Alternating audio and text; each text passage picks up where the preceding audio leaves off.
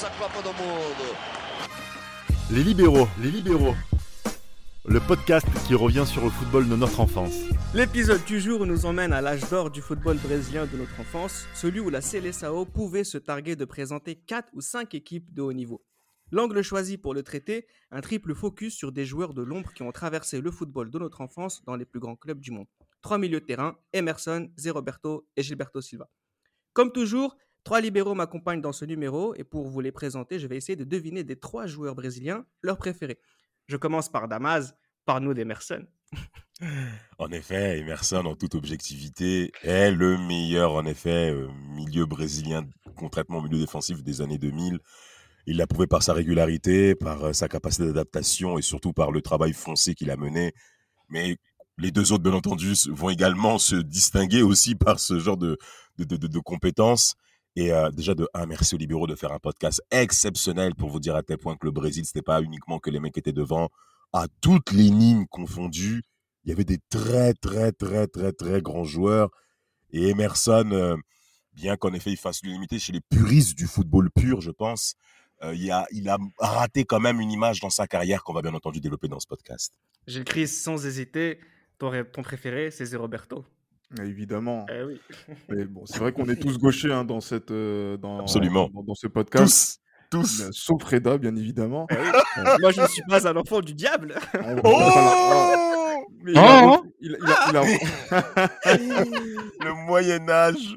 Eh, mais, encore une fois, hein, c'est, dire, c'est très arriéré, mais bon, ça, ça- ça ne m'étonne pas de, de, de- de ces méthodes droitières. Bon, bref. Mais bon, bref, non, pour revenir sur Zé Roberto, oui, c'est, j'allais dire, c'est un, un joueur gaucher et surtout qui avait euh, plus un registre assez euh, polyvalent, Bien sûr. euh, ou que ce soit en, tant que défenseur, en tant que, que milieu.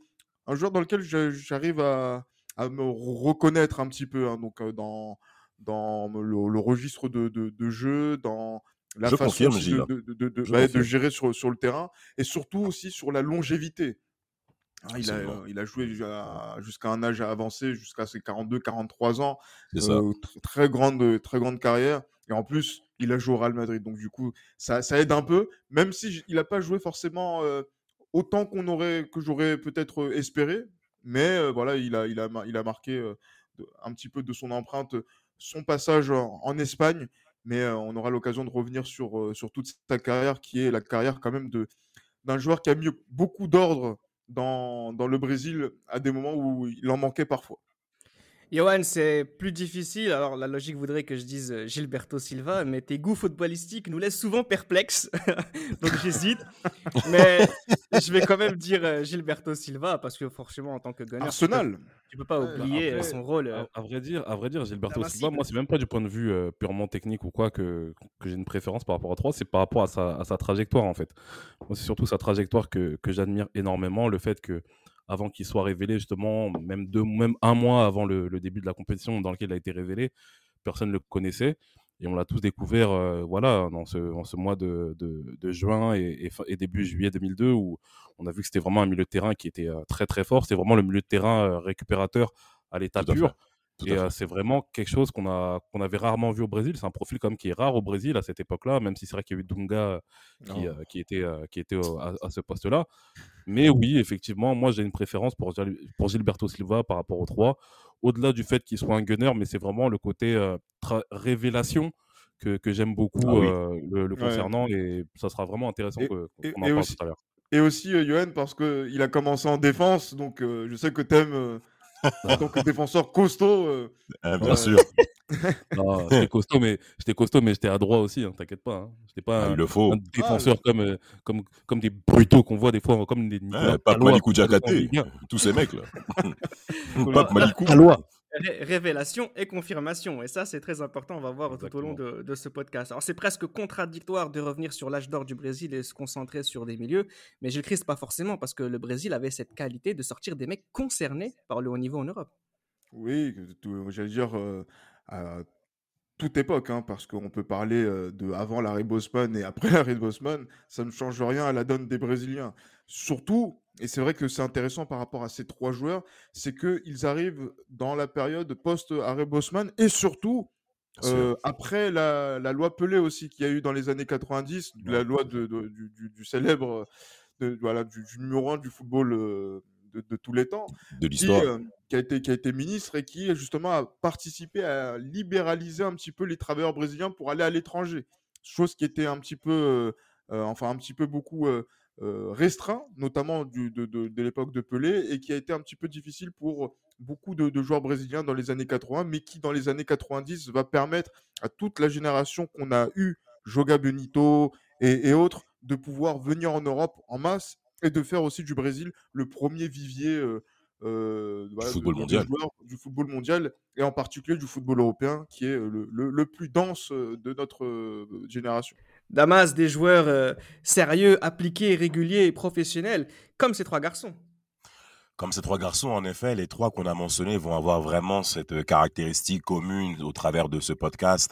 On va retrouver des gens impliqués euh, dans leur attitude, dans leur professionnalisme et surtout dans leur leadership. Moi, Emerson, je mets Emerson en première place parce que dans tous les clubs où il est allé, déjà le fait qu'il porte le numéro 10 à Leverkusen, j'étais cuit quand j'ai vu ça, putain, parce que bon, le Emerson qu'on a vu nous-mêmes, que ce soit à la Roma avec son numéro 11 ou bien entendu à la Juve, on a l'impression que tu peux pas te comporter autrement que Emerson le fait. Et ça, c'est l'attitude d'un leader. Ça va être également le cas pour Gilberto Silva, qui va clairement nous impressionner, notamment Arsenal. Il va clairement rentrer dans ce modèle-là. Et surtout, moi, c'est la tenue physique de la part de ces joueurs qu'il faut aussi mentionner au niveau de leur, euh, je dirais, de leur morphologie. Ah oui. Ah, mais c'est des gens qui sont dessinés, Gilles. Ah, mais Zé oh, Roberto mais, oui. mais, mais, c'est Roberto, mais, mais, mais quel corps Ah, Mais quel c'est corps, mais- c'est. Mais quelle est la femme qui peut dire non à Zéroberto aujourd'hui? Ah il, faut, il faut répondre à Et cette est la femme qui n'est pas épuisée après les efforts. Oh, ça. Je reviens à, à la morphologie de ces individus. Euh, franchement, eh, Gilberto Silva, sa musculature, sa présence physique, on sait que c'est important, surtout dans la génération dans laquelle nous sommes. On parle des, des- des années 2000, fin années 90, où il y a bon nombre de meneurs de jeu, où on va assister à pas mal de duels entre numéro 10 et numéro 6, pas comme on voit aujourd'hui des milieux hybrides.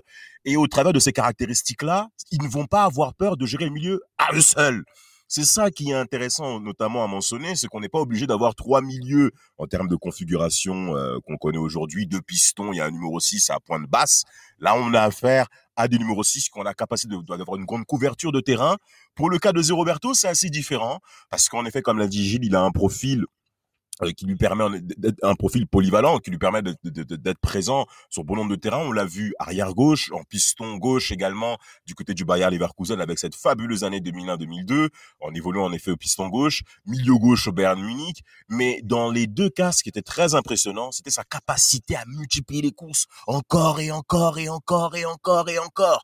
Et même le, le, le faible niveau de blessure qu'a eu aussi Roberto en carrière, hein, parce que certes il a tenu, mais c'est pas parce qu'il a eu des trous de carrière, non, c'est que Zé, le Zé, pardon, je préfère le préciser ainsi, euh, va, va également se, se, se, se, démarquer par sa capacité à être performant sur le temps. Alors bien entendu aussi, on peut parler un petit point de leur personnalité avec les bons nombres de disputes qu'a eu Roberto avec Félix Magat.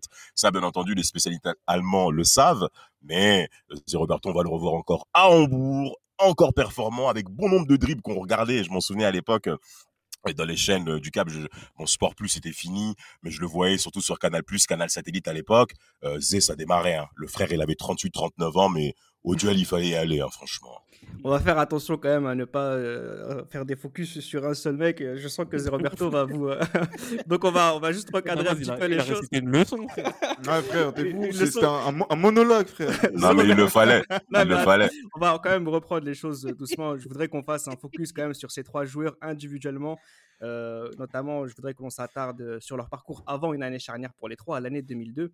Euh, je voudrais préciser qu'en 2002, ils ont déjà entre 26 et 28 ans déjà. Donc, on ne parle pas de jeunes garçons. Ouais. Non, non, Euh, pas du tout.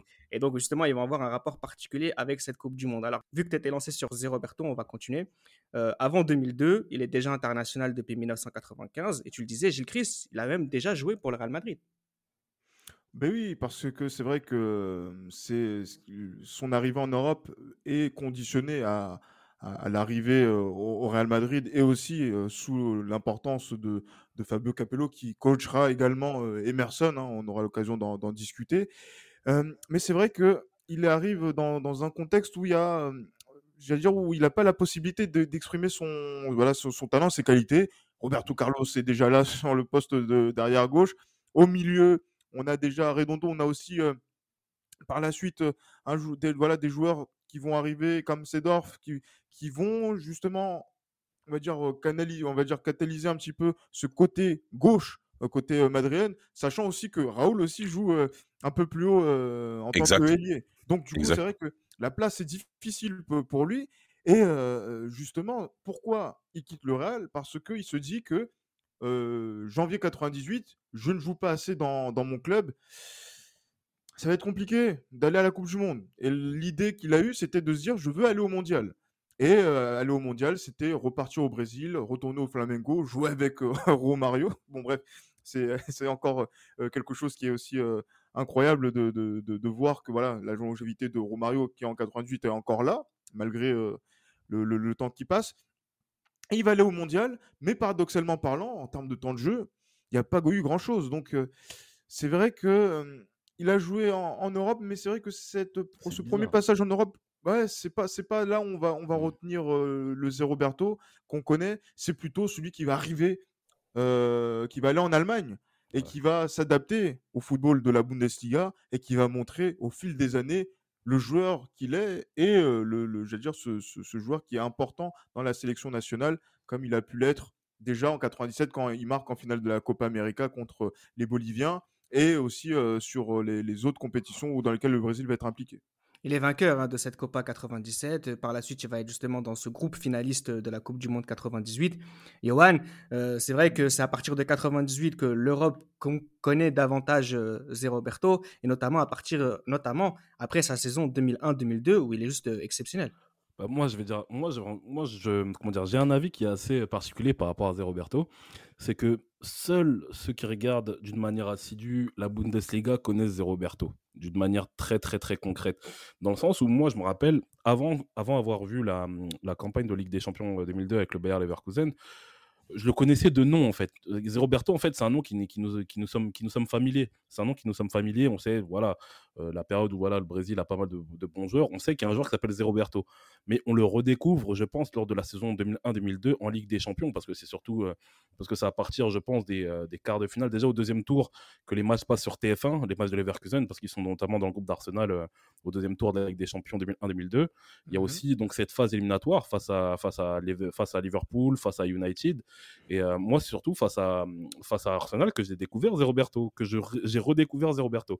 Et euh, je me disais, oui, ça, mais je, je pense d'avoir le connaître. On voit un, un petit Brésilien, un Renoir avec des nettes, euh, avec des, des, des tresses, euh, etc. On, Prédateur blanche. Oh. Prédateur blanche et tout. on- Ouais. ça, ça détonne totalement avec ce que représente le Bayer Leverkusen.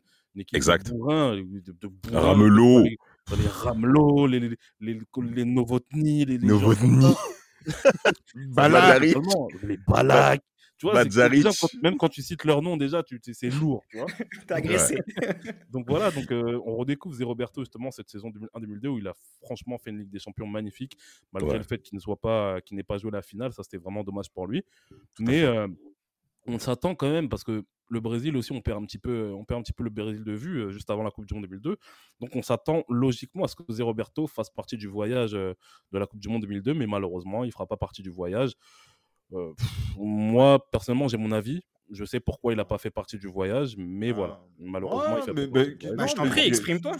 Bah, moi, je pense je- qu'en fait, il paye sa polyvalence. Il paye sa polyvalence parce que Zé Roberto, c'est un joueur, on va dire, à vocation offensive. Il est capable aussi, donc par la suite, il a, il a rempli des tâches défensives, mais c'est un joueur à vocation offensive qui peut couvrir toutes les, euh, toutes les surfaces en fait du milieu de terrain.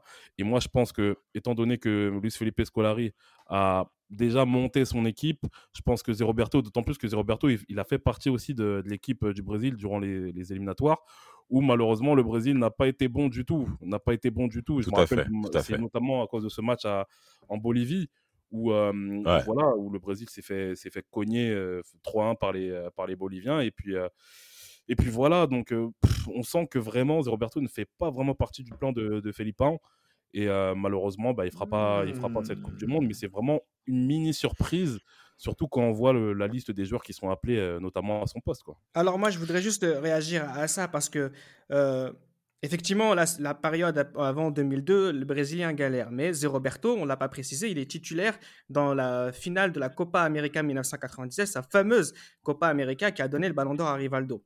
Donc ça veut dire qu'il est déjà présent parmi une 99, certaine génération. En 99, ça. Oui, j'ai dit 99, non? Non, J'ai entendu 97. 97, on En a entendu. 97, il entre en Ouais. jeu et en 99, il est, C'est il est ça. titulaire. Titulaire. Euh, donc je pense qu'il aurait fait partie de ce groupe-là parce que mine de rien, il a quand même une blessure euh, au mollet, je pense, mollet, en c'est- c'est 2002. ça. Donc c'est peut-être C'est aussi ça. pour ça qu'il n'est pas à la Coupe du Monde, J-Christ. C'est surtout pour ça, moi, qu'il est. parce que sinon, rien ne justifie le fait qu'il ne soit pas dans le groupe. Surtout quand on sait que on a un joueur majeur au milieu de terrain dont on va parler tout à l'heure qui ne joue pas la compétition parce, pour une blessure bête, plus ou moins bête.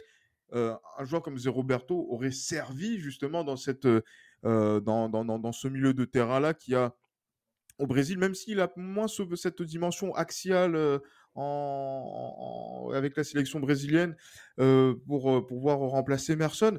Mais voilà, moi, je, je- c'est vrai qu'il y a eu des, des blessures diplomatiques. On aura le temps d'en on a le temps d'en discuter, notamment par rapport aux Brésiliens, quand on a envie de Ouais. t'écarter. Je suis blessé. En fait, Bien je suis sûr. pas vraiment blessé, donc du Ouais. coup, Mais on te met dehors.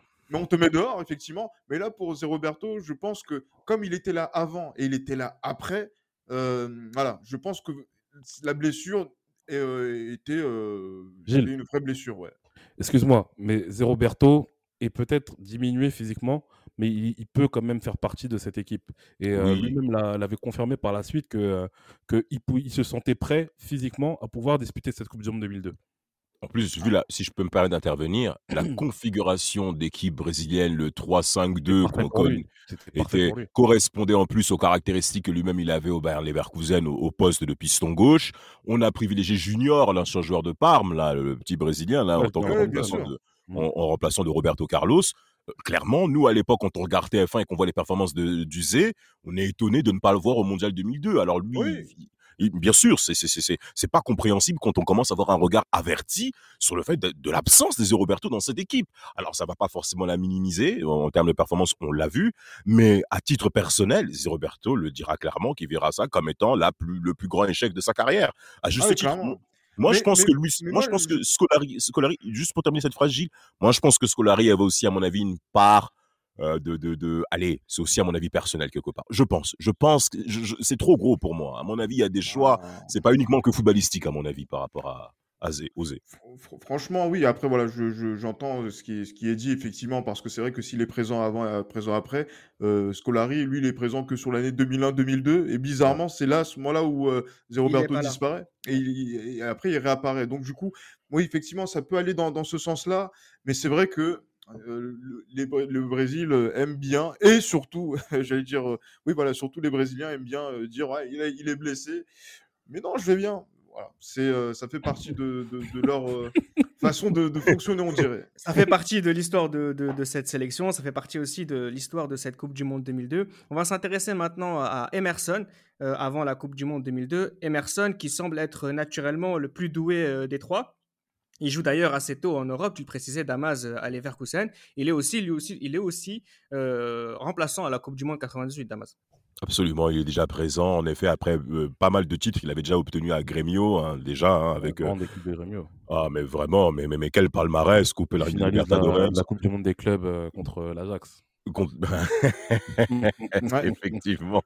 Et euh, Libertadores gagné, deux Coupes du Brésil, Serie A 96. euh, euh, il s'impose clairement sur le championnat brésilien. Le voyage en Europe se passe plutôt bien, en effet, avec ses premiers pas à Leverkusen, où de 87 à 2000, il va porter, comme je dis tout à l'heure, le numéro 10. Qui... Et d'ailleurs, on va voir un, un Emerson plus porté sur l'offensif hein, au travers de sa période en Allemagne, où il va quand même Ah oui, oui. être. Ah ouais, ouais, des, des- des buts pied gauche, pied droit. euh, Des, des, des, des. Champions euh, dans le groupe de Monaco contre le Une exactement. Ouais, en effet, donc il, sera, il, va, il va vraiment répondre présent. Et Fabio Capello va taper dans l'œil par rapport à ce joueur exceptionnel, bien entendu. Hein, Reda, toi et moi, nous le savons. Et euh, son arrivée à Rome, ben, ça va être assez compliqué. Rupture des ligaments croisés, six mois d'absence. Il va revenir pour la deuxième partie de saison qui va mener au titre romain après, depuis 1983, où d'ailleurs sa présence va être vraiment importante hein, dans l'effectif Ouais. romain. hein. Vraiment, après- il va. Mais Euh, après, Vas-y, mais vas-y, après, euh, Damas, il faut dire aussi que euh, il n'a pas pu jouer tout de suite parce que euh, il fallait qu'il Les a- papiers qu'il- les papiers, effectivement. Et après, je sais pas si, si, les, si les passeports étaient vrais ou pas, parce que c'est vrai qu'on dit que sa femme, elle est euh, italienne, brésilienne, donc du coup, il aurait pu, il a pu avoir la nationalité italienne pour ne pas être extra-communautaire. Mais si tu- quand on voit qu'à l'époque, il y avait les histoires pour Saint-Étienne-Toulouse de faux Toulouse, passeports, bien sûr. Voilà, on peut se Mondragon aussi poser- avec Metz. Mondragon. avec Metz également. Donc c'est vrai qu'on aurait pu se poser voilà, quelques, quelques questions. Mais voilà, euh, Emerson, lui, arrive vraiment sur la deuxième partie de la saison 2000-2001 et il fait. apporte quelque chose euh, d'important dans cette Ouais. Roma que Capello façonne vers Ah le oui. titre euh, de 2001. Ouais. Absolument, c'était clairement l'équilibre de l'équipe, Emerson, dans cette deuxième partie de saison. un- un- une bouffée d'oxygène exceptionnelle pour l'équipe de la Roma qui va gagner l'un des plus beaux titres des- de toute la période des libéraux. On l'a déjà dit, on le redira toujours. Et en effet, ben, il y a cette période de- et il y a arrivé de, de ce mondial-là. Après que la Roma ait fini deuxième lors de cette saison 2002 où on a critiqué humble- humblement l'Inter comme il se doit, arrive le mondial, en effet, en sélection. Emerson, au cours d'un entraînement, j'ai entendu un type en plus. Ouais, non, mais sérieux. On a vu les images. On a tous vu les images à l'époque. Il est gardien, il plonge et on entend le cri, mais un cri. Tu sais qu'il y a quelque chose de mal qui a... et tout le monde ça, tout le monde euh, s'entoure euh, auprès d'Emerson parce que pourquoi il, pourquoi il fait le mec, frère? Alors, il y a quelque chose que tu n'as pas précisé. Le capitaine en plus. Voilà, c'est ça. Euh, Merci, il- merci, Parce que merci. il, est, il est en sélection nationale euh, de, de plus en plus, il joue de plus en plus, il est là à Ah la oui. Copa América 99, il est le 99. capitaine de la Copa América euh, en 2001, d'ailleurs Détroit il est le seul à être là en, en 2001, il est Ouais, champion d'Italie avec la Roma, Euh, il était censé jouer cette Coupe du Monde titulaire et seul euh, et capitaine. Capitaine. C'est stupide en fait. Mais, mais c'est stupide. Regardez le nombre de matchs qu'il fait. En 89, il fait 17 matchs avec la sélection. En 2000, il fait 8 matchs. Et en 2001, il fait 11 matchs. Ça veut dire toute la campagne de, de, de, de qualification, Emerson est là. Ça veut dire que Emerson est là. 2002, il est là. Ça veut dire que 2002, il est là sans, 2002. aucun- sans aucune contestation. Mais il n'y a, pas de. Y a, Il a le brassard. c'est oui. incontournable. Devant Cafou Ouais, devant Devant Cafou, ouais. C'est incroyable Devant Cafou Devant Roberto Carlos Devant À tous ces- 26 ans. À Mais- mais 26 c'est ans. mais- mais- mais- mais oui. Mais quel joueur Ouais, c'est trop, c'est trop. Quel charisme Devant Cafou Qui était là en 94 mais, mais, mais, mais, mais- Et en 98 mais en 98 Alors que euh, Emerson est sur le banc en 98. Il fait deux matchs, je crois, au cours de ce mondial. hein, les Pays-Bas, hein. il, il rentre contre les Pays-Bas et il transforme son, son tir au but. Ah, ben, merci de le préciser, Johan, mais cette absence, pour nous à l'époque, qui commençons, qui commencions à regarder les championnats européens, ah ouais, là, ça marque. Ça marque. Ça marque clairement et euh, bêtement. Cette absence qui a permis à Gilberto Silva de jouer titulaire. Alors Gilberto Silva, il était déjà dans le groupe. C'est pas c'est pas l'absence d'Emerson qui l'a fait venir dans la sélection, dans la liste de, de Scolari, mais cette absence lui a permis de jouer titulaire à cette Coupe du Monde. Johan, quel tournoi de sa part Ouais, comme je te l'ai dit précédemment, comme je vous l'ai dit précédemment, euh, Gilberto Silva, au, au- on va dire au matin du match, parce que le match c'était le matin en plus contre la Turquie. On voit, on, voilà, on regarde la, la, compo- la première composition du Brésil parce que si on reprend le contexte, on sait que le Brésil c'est une bête blessée, c'est un Brésil qui n'a pas du tout convaincu lors des qualifications pour la Coupe du Monde. Donc on attend de voir ce que ça va donner contre la Turquie. On sait que la Turquie c'est une bonne équipe de football en, en Europe, mais on n'imagine pas que la. Turquie va non plus bousculer le Brésil.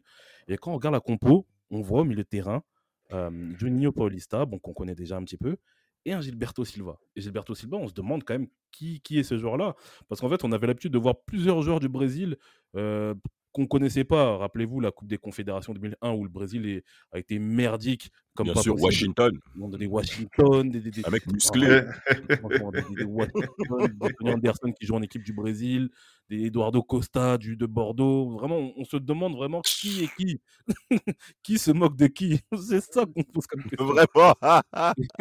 Et euh, voilà, et Gilberto Silva, justement, euh, quand il rentre dans cette compétition-là, honnêtement, on est agréablement surpris. On voit vraiment que c'est un joueur qui, au milieu de terrain, même si à la base, on- à l'époque, on calcule pas trop les, les milieux défensifs. Tu vois, c'est comme un, comme un Deschamps à l'époque, on les calcule pas trop, ces joueurs-là.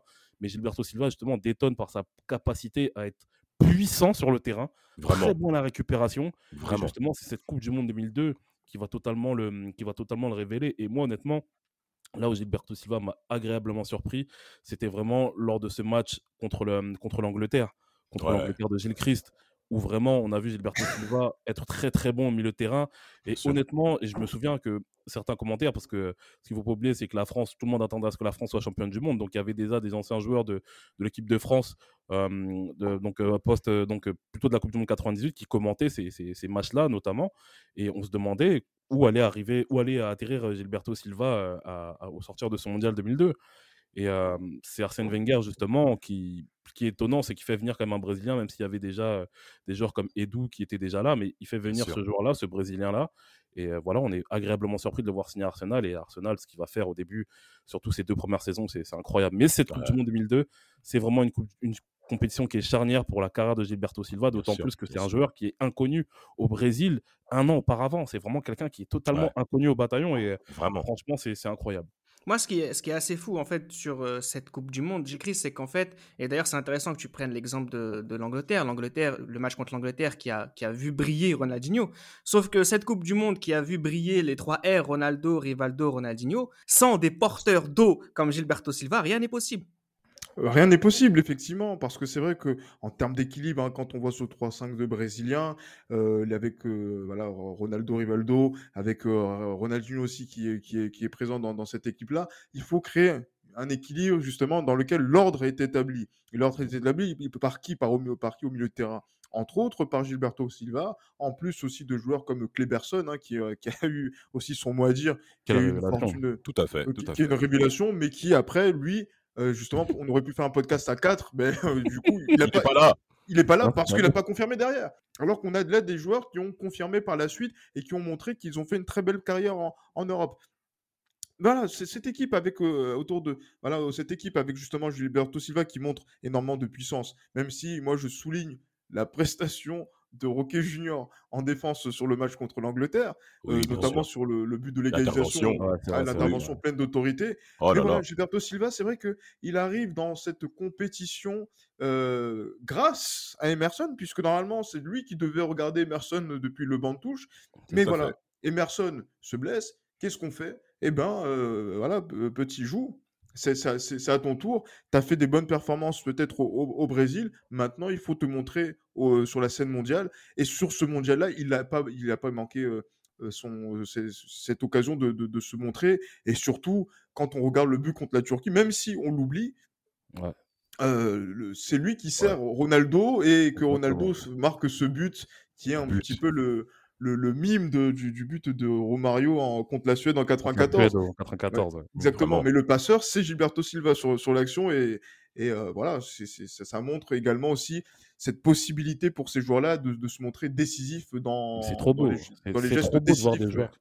C'est trop beau de voir des joueurs qui sont inconnus au bataillon, qui n'étaient même pas censés disputer la Coupe du Monde, se révéler comme ça et atterrir dans le plus grand club d'Angleterre de l'époque. Et, et- Non, mais et tenir dans le temps. Tenir dans le temps. C'est ça Justement. qu'il faut mentionner. Justement, Gilles, le Brésil, est, Reda. le Brésil est champion du monde 2002. La carrière de nos trois protagonistes est loin d'être terminée. hein, c'est ça qui, est, qui est très intéressant. Alors, on va continuer à s'y intéresser individuellement. Suite à cette Coupe du Monde, Gilberto Silva va signer euh, dans la- l'arsenal de, de Johan. L'adaptation est un peu difficile. Là aussi, il y a des histoires de, de passeport. Mais Wenger en est fou, Johan. Wenger en est fou. Après, moi, je, je trouve que la, la- je trouve que le début, quand même, sont, c'est- sont intéressants. Moi, je me rappelle le premier match que j'ai vu de Gilberto Silva, c'est cette année-là. Bon, il y a eu le, le, but qu'il met euh, au Community Shield contre, euh, contre Liverpool. Il donne le but de la victoire. Mais moi, c'était le match face à Auxerre, en fait. Moi, c'est le premier match que j'ai vu vraiment. Bien sûr. euh, Tout à à fait. Ligue des Champions. l'époque, c'était pas évident euh, quand t'avais pas Canal Plus de voir les, les, les matchs en entier justement des- d'Arsenal. Mais euh, le, le match face à Auxerre qui passe sur TF1, euh, c'est lui qui met le, c'est lui qui ouvre le score. Oui, oui, à la baie des Champs. Qui bien ouvre sûr. le score à, à- à la baie des Champs. Et franchement, on est vraiment, euh, on est vraiment surpris de, de voir, euh, de, de voir justement Gilberto Silva, le joueur déjà. Parce que ce qu'il faut savoir, c'est que déjà, Gilberto Silva, quand il signe Arsenal, et quand, en tout cas de ma part, hein, quand il signe Arsenal et quand il joue, moi j'étais surpris de le voir parce que j'avais pas entendu du tout qu'il avait signé à Arsenal. Et quand je vois qu'il joue face à Auxerre et qu'il ouvre le score, là franchement, on se dit waouh, ça y est, le milieu de terrain il est, il est réglé parce que des mecs comme Ray Parlour, qui était vraiment le, le- le mec indétrônable au milieu de terrain, euh, qui alternait de temps en temps avec Edu, qui se fait sauter par Gilberto Silva, Ah ouais, sans que- contestation. on se dit vraiment que ça y est, euh, la paire Gilberto Silva, Patrick Vieira, c'est cette paire qui va nous donner le championnat en 2002-2003, sans commentaire. Ce qui aurait dû être le cas. Les invincibles, Gilles Christ Vieira Silva. Oui, les invincibles, hein, puisque sur l'année 2002-2003, ils échouent contre le véritable plus grand club d'Angleterre. Euh, mais Leeds, euh, hein, surtout. hein, Surtout contre Leeds qu'on échoue. Mais bon, ah, bref. bah, Tant pis pour vous en confrontation directe, mais après, quand on regarde le, le- le classement, qui est champion d'Angleterre, c'est le plus grand club anglais. Mais bon, bref. Mais c'est vrai que sur, sur l'année suivante, il y a beaucoup d'orgueil dans, dans, cette équipe, dans cette équipe d'Arsenal. Et ce Tout sentiment de puissance, justement, il est euh, marqué, encore une fois, par la, aussi la, la montée en régime de, de, de Gilberto Silva. Parce que la saison 2002-2003, c'est une saison de confirmation après le mondial 2002. C'est pas forcément évident dans un contexte anglais où euh, c'est pas forcément euh, facile de, de s'imposer dans les premières semaines, euh, dans la première saison en, en- en club. Et là, sur la deuxième, il est encore meilleur. Il est encore meilleur. Il Incroyable, joue, incroyable. euh, voilà, il joue, il joue une grande partie des matchs de la saison. Euh, il joue avec euh, Patrick Vieira. Il y a le Thierry Henry qui est quasiment injouable sur cette saison-là à domicile. Sur le, sur le sol anglais. Oui, sur le, sur le sol anglais à domicile. Je, je- j'insiste bien dessus. Euh, ah, voilà, Ro- Ro- Robert Pires revient bien. Et voilà, c'est une équipe qui montre de la, de la, de la puissance et qui, euh, au fil du temps, va marquer son invincibilité. Et cette invincibilité-là, elle est marquée, euh, ben, on, on en a parlé régulièrement dans divers épisodes des libéraux, elle est symbolisée également par Gilberto Silva. Parce que quand, par exemple, David Dane euh, parle, euh, qui, est le, qui était l'un des, des anciens chairmen de- d'Arsenal, parle de cette équipe-là, il parle également de Gilberto Silva quand il croisait son regard dans, euh, dans le vestiaire ou dans le tunnel, il savait qu'ils allaient remporter parce qu'ils se transmettaient cette, euh, cette puissance, en fait, cette justement, énergie. cette énergie, et sur Oui. lequel l'équipe en face était déjà battue d'avance, en fait. Exactement, exactement. Concrètement, le, le- le rapport physique euh, qu'a rapporté Gilberto Silva dans cette équipe correspondait bien également à l'axe, en effet, qu'on a, que, que qu'Arsenal a bien connu avec Sol Campbell et bien ent- bien entendu en défense centrale, euh, Patrick Vieira au milieu et Thierry Henry en attaque, c'est-à-dire la colonne vertébrale euh, de cette équipe d'Arsenal exceptionnelle saison 2003-2004. Et Gilberto Silva va parfaitement se greffer à cela. J'aimerais quand même mentionner aussi que Gilberto Silva a pris sa place, de a gagné ses galons titulaires très rapidement quand même, Ouais, parce que Edu, rapidement, ouais. ah non, mais vraiment, Edu n'a rien vu. Il- Oui. je- je- Mais non, mais vraiment. du monde Non, mais de, de un, mais de deux, Ouais. c'est que même nous-mêmes, à l'époque, on avait Sport Plus. Pour ce, moi, j'avais Sport Plus pour regarder Arsenal qui passait régulièrement, bien entendu, tous les week-ends. Mm. Euh, mais même Gilberto Silva faisait l'unanimité.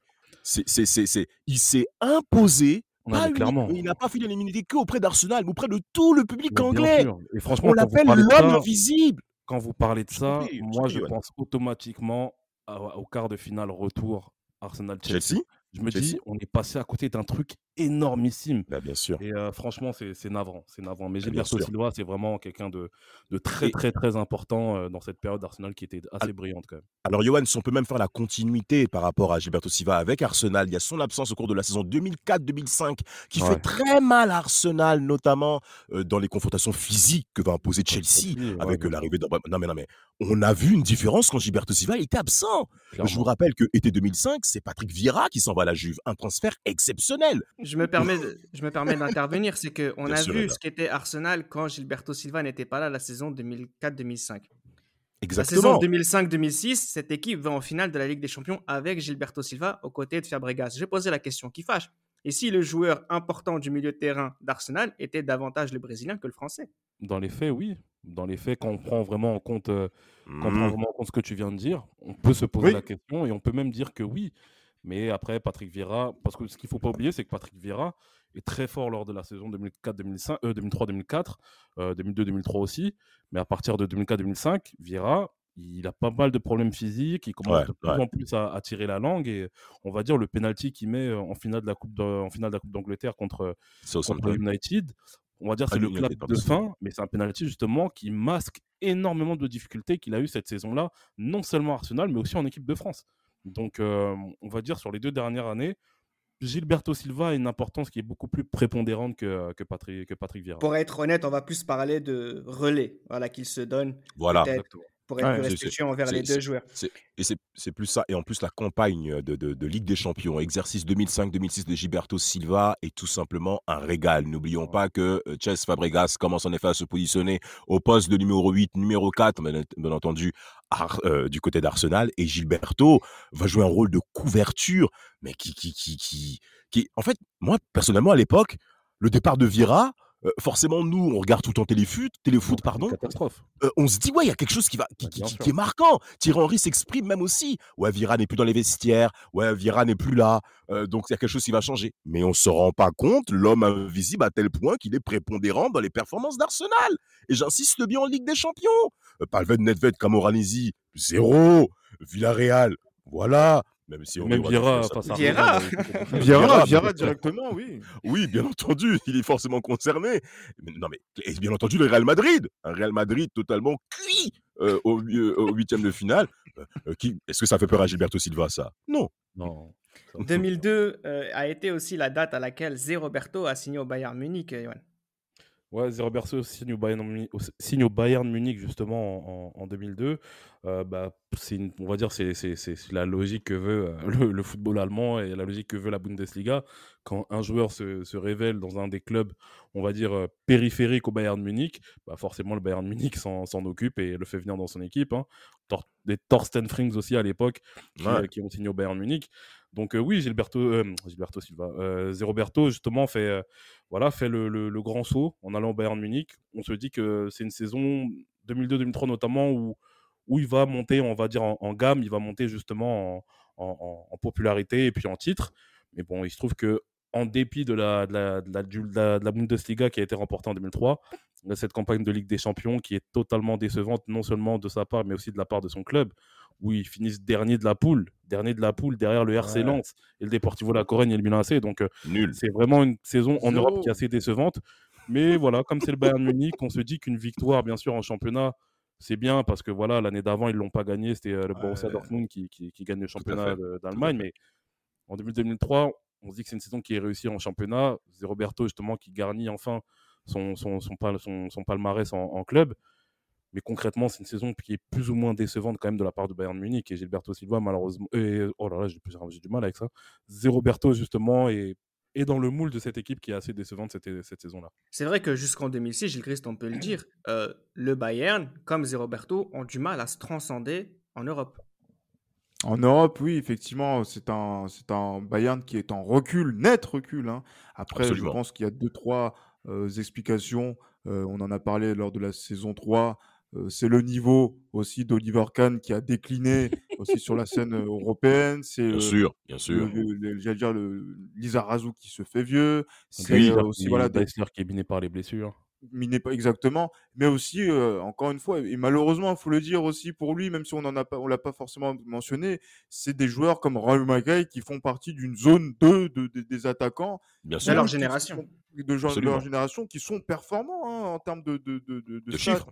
et de chiffres, mais euh, qui dans les moments où il faut justement donner un coup de collier supplémentaire parce que vous êtes le Bayern Munich, ça ne suffit pas. Vous le faites très bien en huitième de finale contre le Real Madrid par exemple en- sur l'année suivante en 2000, euh, 2007. Mais non, c'est pas ça qui. euh, c'est, mais c'est pas pas ce, genre de joueur-là qui vous emmène des quarts en demi ou des demi en finale d'une, euh, compétition européenne. Donc, Zé Roberto suit ça. Il y a aussi euh, cette volonté aussi du Bayern à chaque fois euh, qu'il prend une gifle sur la scène nationale de euh, prendre les- de, de- de se venger, de prendre les meilleurs éléments. Voilà, si c'est comme ça, voilà, je baisse tout. Euh, comme ils, Tout ils à ont l'habitude- de, tout à fait. faire. Tout à fait. Et, euh, et euh, en faisant ça avec Balak, Zé Roberto, ils se sont assurés voilà, quelques, quelques Et. Lucio, Lucio aussi, il faut oublier. et Lucio, Bien sûr, exact- Lucio, exact- le règne national, voilà. Parce qu'ils ils sont, ils sont champions en 2003, mais ils perdent après contre Werder en 2004. Quel pour reprendre après euh, le, voilà, le titre en, en- en- en 2005 et 2006 sous euh, le très euh, Pur. exigeant physiquement euh, Félix Magat. mais, Oh là là. ah oui, oui qui, euh, qui, je pense, pour un joueur comme Zé Roberto, c'était quelqu'un qui lui était parfait, même si je pense que même dans leur relationnel, c'était pas forcément Il y a eu des gros problèmes, le, en effet. le grand amour, effectivement.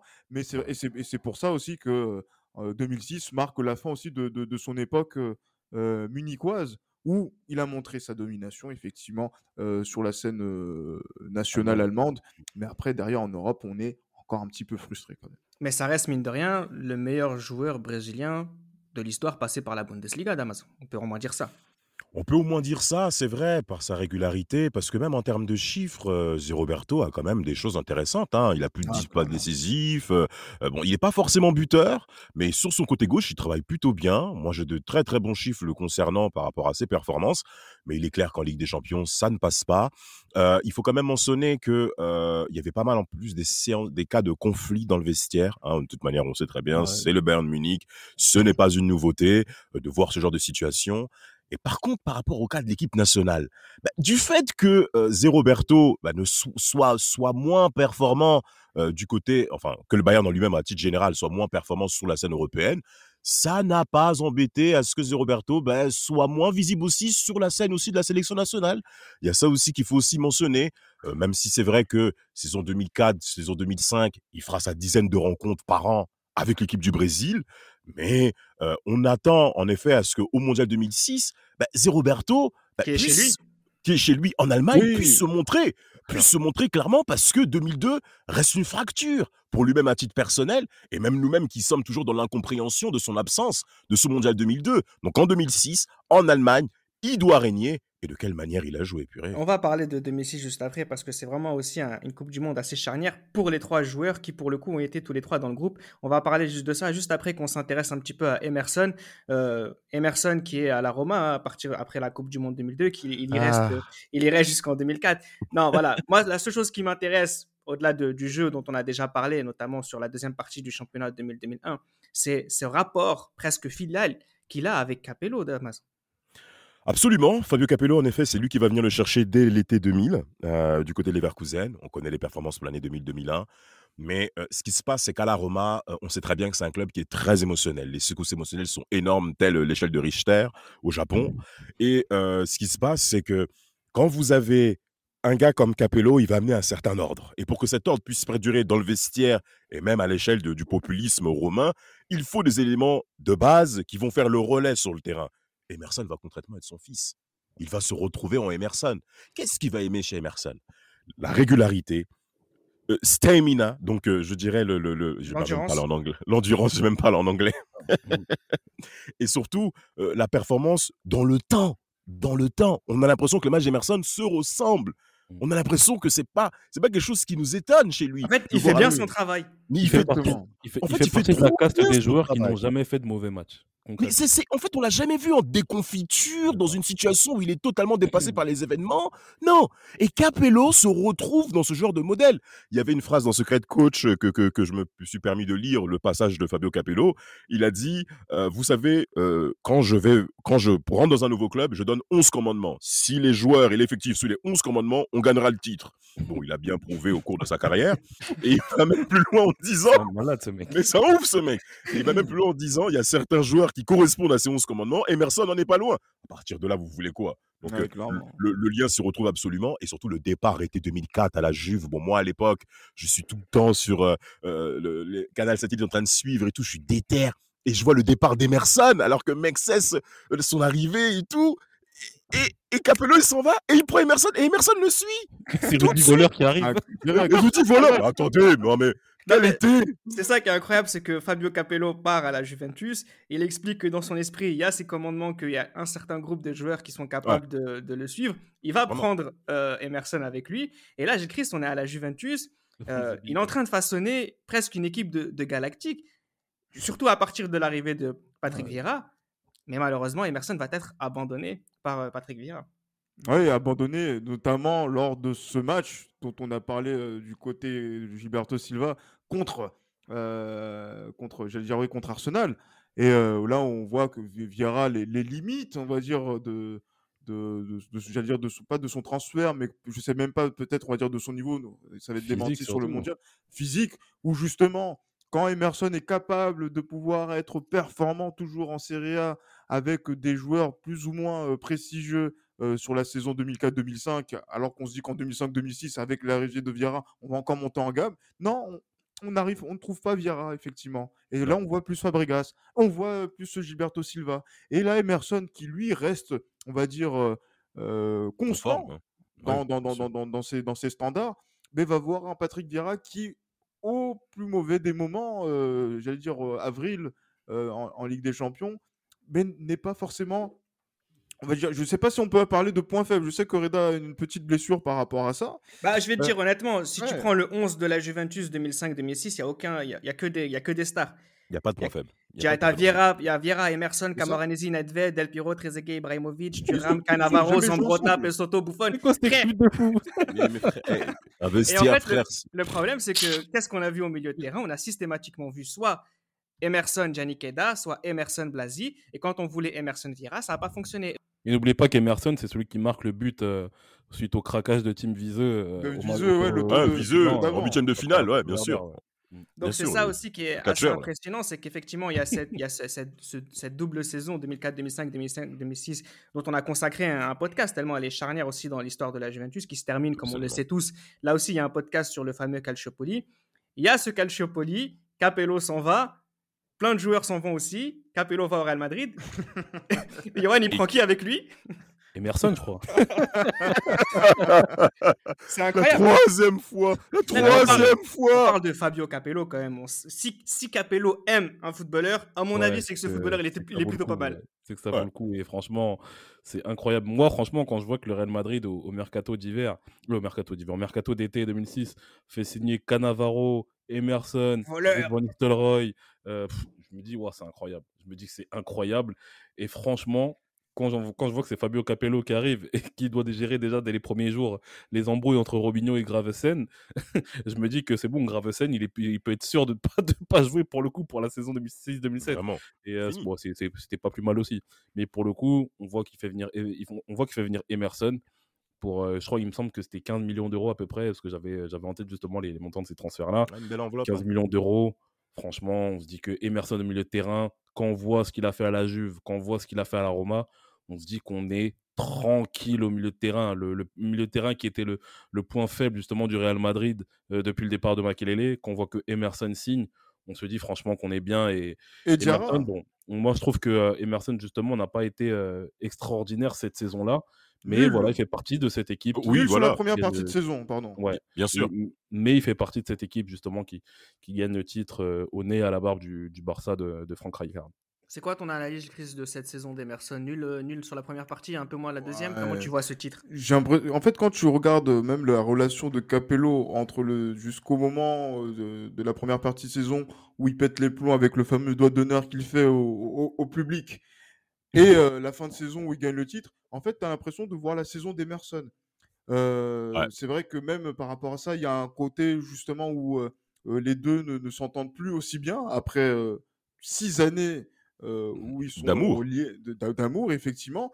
Et, euh, et là, et là justement, Emerson, on voit au- autre chose, on voit quand même des matchs qui ne sont pas bons, hein, parce que là, il faut se dire une chose, hein, c'est c'est vrai que ce Real Madrid qui euh, peine à, à se qualifier en, huitième de finale de Ligue des Champions, va faire des 2-2 en, en- en Ukraine contre le Dynamo avec un Ronaldo qui est quasiment sur une jambe. Voilà, c'est il y a, il y a Emerson qui est là, et on n'a pas l'impression, on sent pas Emerson en fait. C'est pas voilà, c'est on, on sent pas le Emerson qui peut nous emmener euh, dans des sphères où on est éliminé depuis plusieurs années en huitième de finale de Ligue des Champions. Voilà, c'est ça qui, qui- qui a manqué. Mais c'est vrai qu'après, derrière, on a parlé de oui, voudrait retourner à la Juve, d'aller en série B. à pour, euh, voilà, donc pour. euh, en sé- de- Franchement, c'est n'importe. J'allais dire n'importe quoi. Quand Ouais, même, le Brésilien Brésilien, bien sûr. Après, L'affect, plus, toujours l'affect, le Brésil. L'affect. Mais, en- mais en plus, le pire, c'est que ça vient à une époque où euh, Capello dit que voilà, Beckham ne jouera plus sous le maillot du Real Madrid. Terminé. Emerson veut rentrer euh, à, à- à- à la Juve. En fait, on a l'impression que tout fout le camp au Real. Mais je sais Tout. pas ce qui s'est passé, c'est que il y a eu allez un changement de, de circonstances. Beckham revient. Emerson retrouve aussi avec euh, l'équipe euh, de- de l'équipe 2006-2007 euh, un regain de, de forme justement qui permet de stabiliser euh, cette, euh, cette équipe, notamment autour de Mahamadou Diarra qui a été très important sur cette Ah oui. deuxième partie de saison. Et le titre arrive. Et après, derrière, on se dit que voilà, est-ce que Emerson, on va trouver le grand Emerson pour l'année 2007-2008 Non, parce que il a déjà dit qu'il allait partir, il allait pas partir, etc. Et du coup, il y a une, sorte d'incompréhension entre quelqu'un qui dit je voulais partir, mais finalement je reste, et un président qui dit finalement il veut, il veut, il veut retourner en Italie. Et là, euh, effectivement, c'est là où. Et voilà, dehors, effectivement. Non, et là, dehors. Et là, c'est c'est terrible. C'est terrible. un point qu'il faut même rajouter, Gilles, par rapport à cette saison Real Madrid, les Sosos du Real l'avaient clairement conspué, mais vraiment, mais, mais, mais dès qu'il touchait le ballon, il était sifflé euh, à. Santiago Bernabéu. Il a demandé à Fabio Capello de ne même plus le titulariser. C'est À rare de voir Emerson dans cette situation où il est déstabilisé. On avait l'impression qu'on avait un joueur plein rempli de sérénité. Le Real, c'est pas la Juve. Le Real, C'est c'est pas la Roma. C'est tout. Et il va voir Capello en lui disant, euh, frère, il y a moyen et tout, je, je, veux- je veux plus jouer à domicile, mets-moi dans les games à l'extérieur. Alors Capello va très mal prendre ce genre de Oui, nouvelles. bien contre- sûr. Et c'est Ah, pour, mais ça vraiment. pour ça que le- j'allais dire la relation se, se détériore entre les deux. Frère, Ah oui, il respecte fais plus. depuis- Ouais, il a trahi Ah, Capello. J'allais dire, en fait, il respecte plus les 11 commandements. Bah, c'est ça. Ah non, non, non, mais là, mais non, mais là c'est Il a clairement trahi les Moïse. principes de Capello. Oui, là, c'est Moïse qui a échoué euh, euh, avant d'entrer en terre d'Israël. Je suis désolé. Non, c'est- non, c'est plus. Il a, il, a, il a fait le veau d'or, Emerson. il s'est détourné de Moïse. Même Et pas. Moïse a c'est- pété les plombs c'est- après en c'est le plus. C'est le général Maëlle qui dit à Mobutu on peut plus assumer ta sécurité. Mais tu reconnais encore les noms aujourd'hui, Johan. Encore aujourd'hui, tu connais les noms. Oh là là là là. Ah, Enfin, bref, mais- excusez-moi. Alors, en ce qui concerne- bon, on voit que ces trois joueurs occupent des places de titulaires dans les meilleurs clubs du monde. On est en droit de se demander ce qu'ils sont capables de faire s'ils sont tous les trois ensemble sur le terrain pour le Brésil. Alors concrètement, est-ce qu'ils ont beaucoup joué ensemble? Pas vraiment. Euh, sur les différentes Copa América entre 97 et 2007, ils sont soit deux, soit un à, à jouer. Zé Roberto et Emerson sont par exemple titulaires à la Copa América 99. Si Gilberto Silva est tout seul à la Coupe du Monde 2002, il le sera tout seul aussi à, à la Copa euh, 2007 et à la Coupe des Confédérations 2009. Zé Roberto sera tout seul à la Copa América par exemple de 1997. Finalement, on les aura vus jouer ensemble à la Coupe des Confédérations 2005 que le Brésil a gagné et surtout à la Coupe du Monde 2006. Par contre, on les a jamais vus tous les trois Ouais, ensemble, Gilles ouais, Christ. ouais, Euh, c'est impossible de les faire jouer ensemble? Ah, mais ça, c'est des conneries, encore une fois, de, de, de- de- du Brésil. Euh, là, par exemple, en 2006, on aurait. Non, franchement, contre les Français, frère.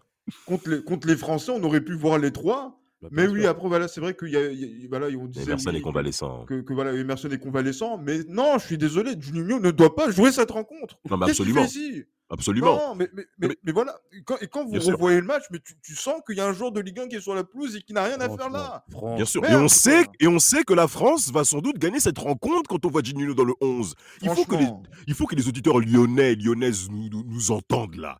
Ce- cet individu n'a pas sa place dans le Brésil.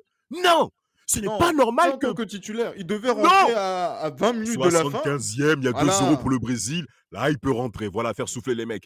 Mais Après, dans, moi, dans je une composition, dans une composition en arbre de Noël avec Emerson dans l'axe, Gilberto axe axe droit et Zé Roberto axe gauche. Pourquoi pas? Oui, bien sûr. Voilà. Pourquoi pas? Et Kaka en 10 dans un arbre de l'Ouest. Avec euh, avec euh, R10 bien sûr et, et R9 R10, devant. Kaka, oui. Voilà. Vous allez mettre des Adriano, des. des... Non, non, non, mais- non, non, mais non, non, non, Sur non, le banc, papa. Mais bien Non. sûr. Oui, j'ai dit ce que j'ai dit. Qu'est-ce que vous Ah, allez mettre des. Adriano, frère? Des Non. Adriano, des Juninho. Après. Juninho, il a bénéficié du fait que qu'il fait un bon match euh, lors du match où, euh, où, euh, où fait tourner, euh, fait tourner tout le monde contre, contre le Japon. Il met son Ouais, but, Japon, il etc. marque. ouais. Donc ça lui a donné du crédit, je pense. Mais, Ouais, mais mais quelle erreur. je Quelle la erreur. France, je suis pas contre, Après- euh, contre Nakata et compagnie. Quoi. Le Si problème, peux- non, juste, tu vas parler juste après, Damas. Le problème, c'est qu'effectivement, euh, on aurait pu voir les trois ensemble et que est-ce qu'on a mis Juninho ou pas? En fait, le problème, c'est pas ça. C'est que même à la Coupe des Confédérations de 2005 que le Brésil gagne, les trois ne jouent jamais en même temps. Le, le Brésil se laisse le droit de faire jouer l'un ou l'autre et que sans perdre de niveau, ce qui fait qu'ils ont pu gagner. Mais les trois en même temps, Damas, ça s'est jamais vu. Ça ne s'est jamais vu en effet. pas dans les matchs grande- qui comptent. On peut trouver des photos de, des Voilà. trois dans un 11, mais voilà, c'est les Brésil À notre- qui jouent un million de matchs par année. Mais concrètement, en compétition internationale, on n'a jamais vu les trois. On n'a jamais vu ça. À notre grand regret, parce que là, j'aimerais bien voir, j'aurais bien aimé voir Zidane face à ces trois grands joueurs, en effet, où il a clairement laminé Zé Roberto et Gilberto Silva lors de ce quart de finale, on le sait tous. Mais avec Emerson, que je, moi, en tout cas, j'estime comme étant supérieur par rapport à ces deux joueurs au poste de milieu défensif, ça aurait été très intéressant. Emerson se blesse même dès le deuxième match, hein, même dans le troisième, euh, au deuxième match, il, il a- il est déjà convalescent Contre l'Australie, Gilles- ouais.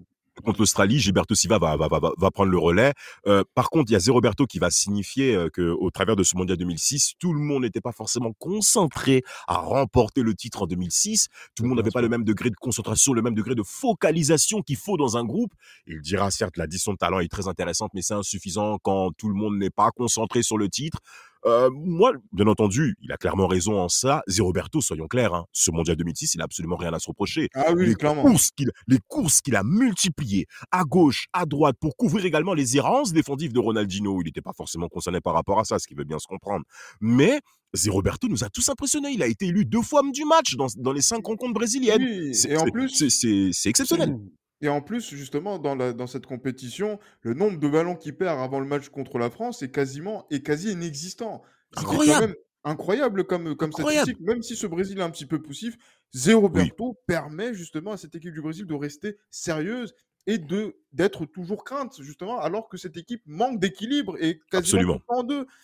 Et c'est pour Absolument. ça qu'en fait, on est un petit peu frustré de, de se dire qu'on a essayé de créer un déséquilibre en mettant euh, euh, Ronaldinho, euh, Ronaldo, Adriano euh, devant avec Kaka.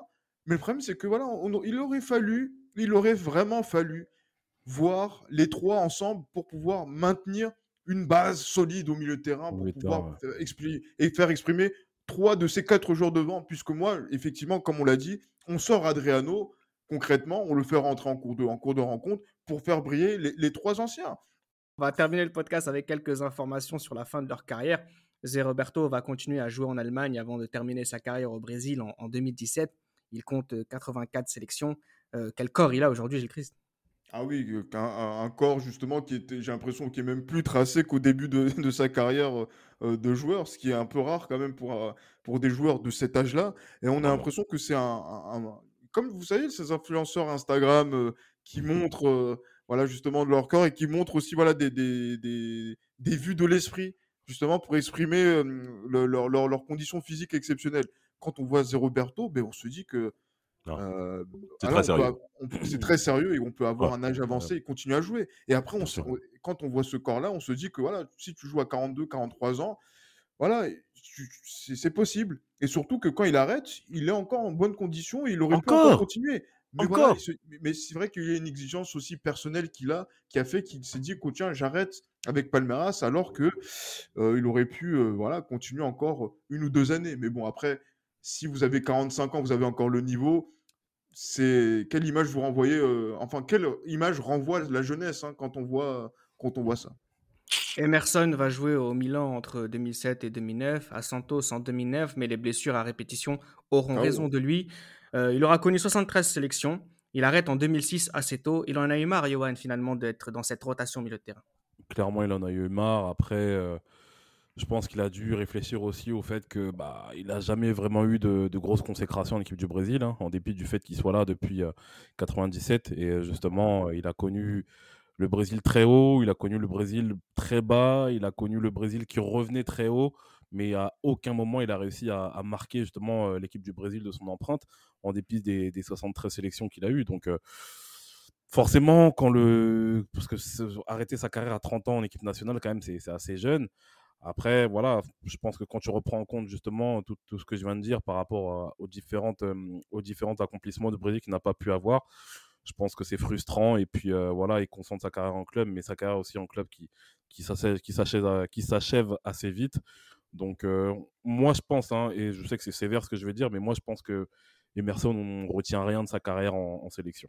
À part qu'il a été capitaine euh, avant la C'est chaud ce que tu 2002. dis. Hein. C'est chaud ce que tu dis. hein. C'est difficile à dire, mais Ouais. est-ce qu'on peut contredire ça? C'est ça la Bah, question. c'est sa. Copa América 99, elle est quand même très forte, mais c'est sûr que quand dans ton équipe tu arrives à le dos, personne ne te remarque. Mais effectivement, C'est Ah ça, oui. mais on attend et même on attend oui, mais on n'attend pas à ce qu'il à ce qu'il performe en Copa América 99 en Copa América tout simplement. Bah oui. Tu vois bah ce que oui. je veux dire? On- 2002 quand tu devait être sa tu consécration. sais que t'es là en 98, t'es là en 99, t'es là, bon Copa América 2001, on s'en fout un peu, mais quand t'es en 2002, t'es en pleine possession de tes moyens, t'as 26 ans, t'es capitaine, il a tu merdé. tu sors d'une période avec la Roma qui est la période la plus brillante de l'histoire du club, et que t'arrives, tu te blesses en faisant le con, bon, c'est, c'est, c'est- Non, frère, tu, tu non. peux t'en prendre qu'à toi-même, tu vois, et puis c'est, Bien c'est- sûr. c'est vraiment dommage. Et même la même, mais même la fin de sa carrière, on sent que physiquement il y a une véritable chute. Non, mais il y a eu une chute. Au vieux AC, oh mais au Milan AC c'est trop dur. Il fait fait partie- vieux monsieur. On dirait il est voûté, tout ça. C'est, Ouais.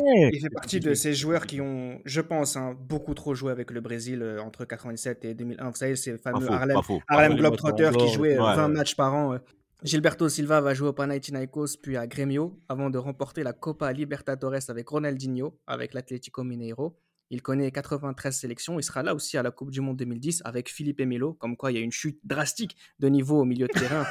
Euh, Moi, ça me fait pas rire. Hein.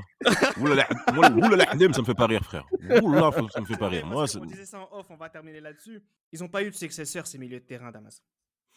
Ils n'en ont pas eu parce que euh, le degré d'implication au monde du football est clairement réduit par cette nouvelle génération qui arrive en 2010. J'aimerais quand même mentionner aussi le départ qu'il a eu avec Arsenal au travers du capitana que Oui. euh, Arsène Wenger va dévoiler à- sur un plateau auprès de William Gallas qui a été plusieurs fois ennemi auprès d'Arsenal et lui lui donne le brassard. Mais frère, moi, moi je, je le répète encore une fois en préparant ce podcast, j'ai été clairement frustré par Monsieur Wenger et son attitude qu'il a eue auprès de Gilberto Silva qui va même encore une fois bah, performer sur la saison 2006-2007 hein, où. Henry est absent. Il va faire preuve de leadership auprès de cette équipe d'Arsenal qui est orpheline de son grand attaquant. Euh, tous ces éléments-là étaient réunis pour que Gilberto Silva, après le départ d'Henry, puisse porter le brassard. Oui. Et malheureusement, euh, Monsieur Wenger se tourne auprès de, de, de, de l'autre que mais à la voix cassée. Frère, moi j'ai le seum. moi j'ai le seum. Non mais non, moi j'ai le seum, frère. Moi, je- c'est des trucs. Non, mais après, après, Non, après, le tu truc, supportes que- Arsenal, euh, Johan. Oui, mais après, regarde, ce qu'il faut pas oublier aussi, c'est que en 2007-2008, il y a la- il y a l'avènement de Mathieu Flamini. Mathieu Flamini, dans cette alors 2008, il est monstrueux, je te promets. Damas, parce que j'en doute pas bien regardé les matchs d'Arsenal en J'en 2007-2008. eh, je m'en souviens Flamini, très bien. Je m'en souviens très bien. C'est un monstre au milieu de terrain. Et puis il y a, excuse-moi, excuse-moi de t'avoir coupé. Hein, Vas-y, vas-y, vas-y, vas-y, Il y a aussi, le, le- la, il y a aussi la, la politique d'Arsène Wenger qui, à partir de 30 piges, euh, renouvelle les contrats que d'un an. Et malheureusement, en C'est 2006 pour qui la suit? Gilberto Silva, il arrive à 31 ans. Donc, euh, se- Ouais, parce que Gilberto Silva, il est né en contestable. 76, on est d'accord. c'est hyper contestable. Mais après, voilà, c'est vraiment des Non, mais non, mais et- Wenger, il a fait le mec. Il- Wenger, il a fait le mec. Et pour parler enfin de cette équipe du Brésil, en 2007, il va, il va avoir cette consécration aussi pour Gilberto Silva. Une nouvelle avec le titre de la Copa América gagné face à l'Argentine, une droite incroyable en 2007. Boston. Euh, avec, et avec le brassard de capitaine, bien Capitaine, entendu, pour. Gilberto. Bien sûr, capitaine Gilberto. Euh, Vraiment, mais un homme qui compte. Et qui- en effet, Johan, tu l'as mentionné, la, la progression en termes de carrière et de, de- de- pour Gilberto est exceptionnelle. Arrivé 2010, on sent que c'est la fin. Il est né en 76. Philippe est censé reprendre le pouvoir euh, au poste de, de, de- de- de sentinelle du côté brésilien. On n'a pas affaire à quelqu'un qui est sérieux pour le football. On, a affaire, on, on voit que c'est la fin. Clairement, c'est la fin. C'est la fin du football euh, euh, des libéraux. L'épisode du jour aux accents oriverdes nous a plongé dans ce qui faisait la grandeur du football brésilien. Nous, nous n'avons pas parlé du Joga Bonito, mais du football brésilien qui gagne. Pas de Pelé ou de Garincha sans Didi et Zito, pas de Romario sans Dunga, pas de Ronaldo, Ronaldinho, Rivaldo sans Gilberto Silva, Emerson et Zé Roberto. C'était Les Libéraux, un podcast produit par Sport Content.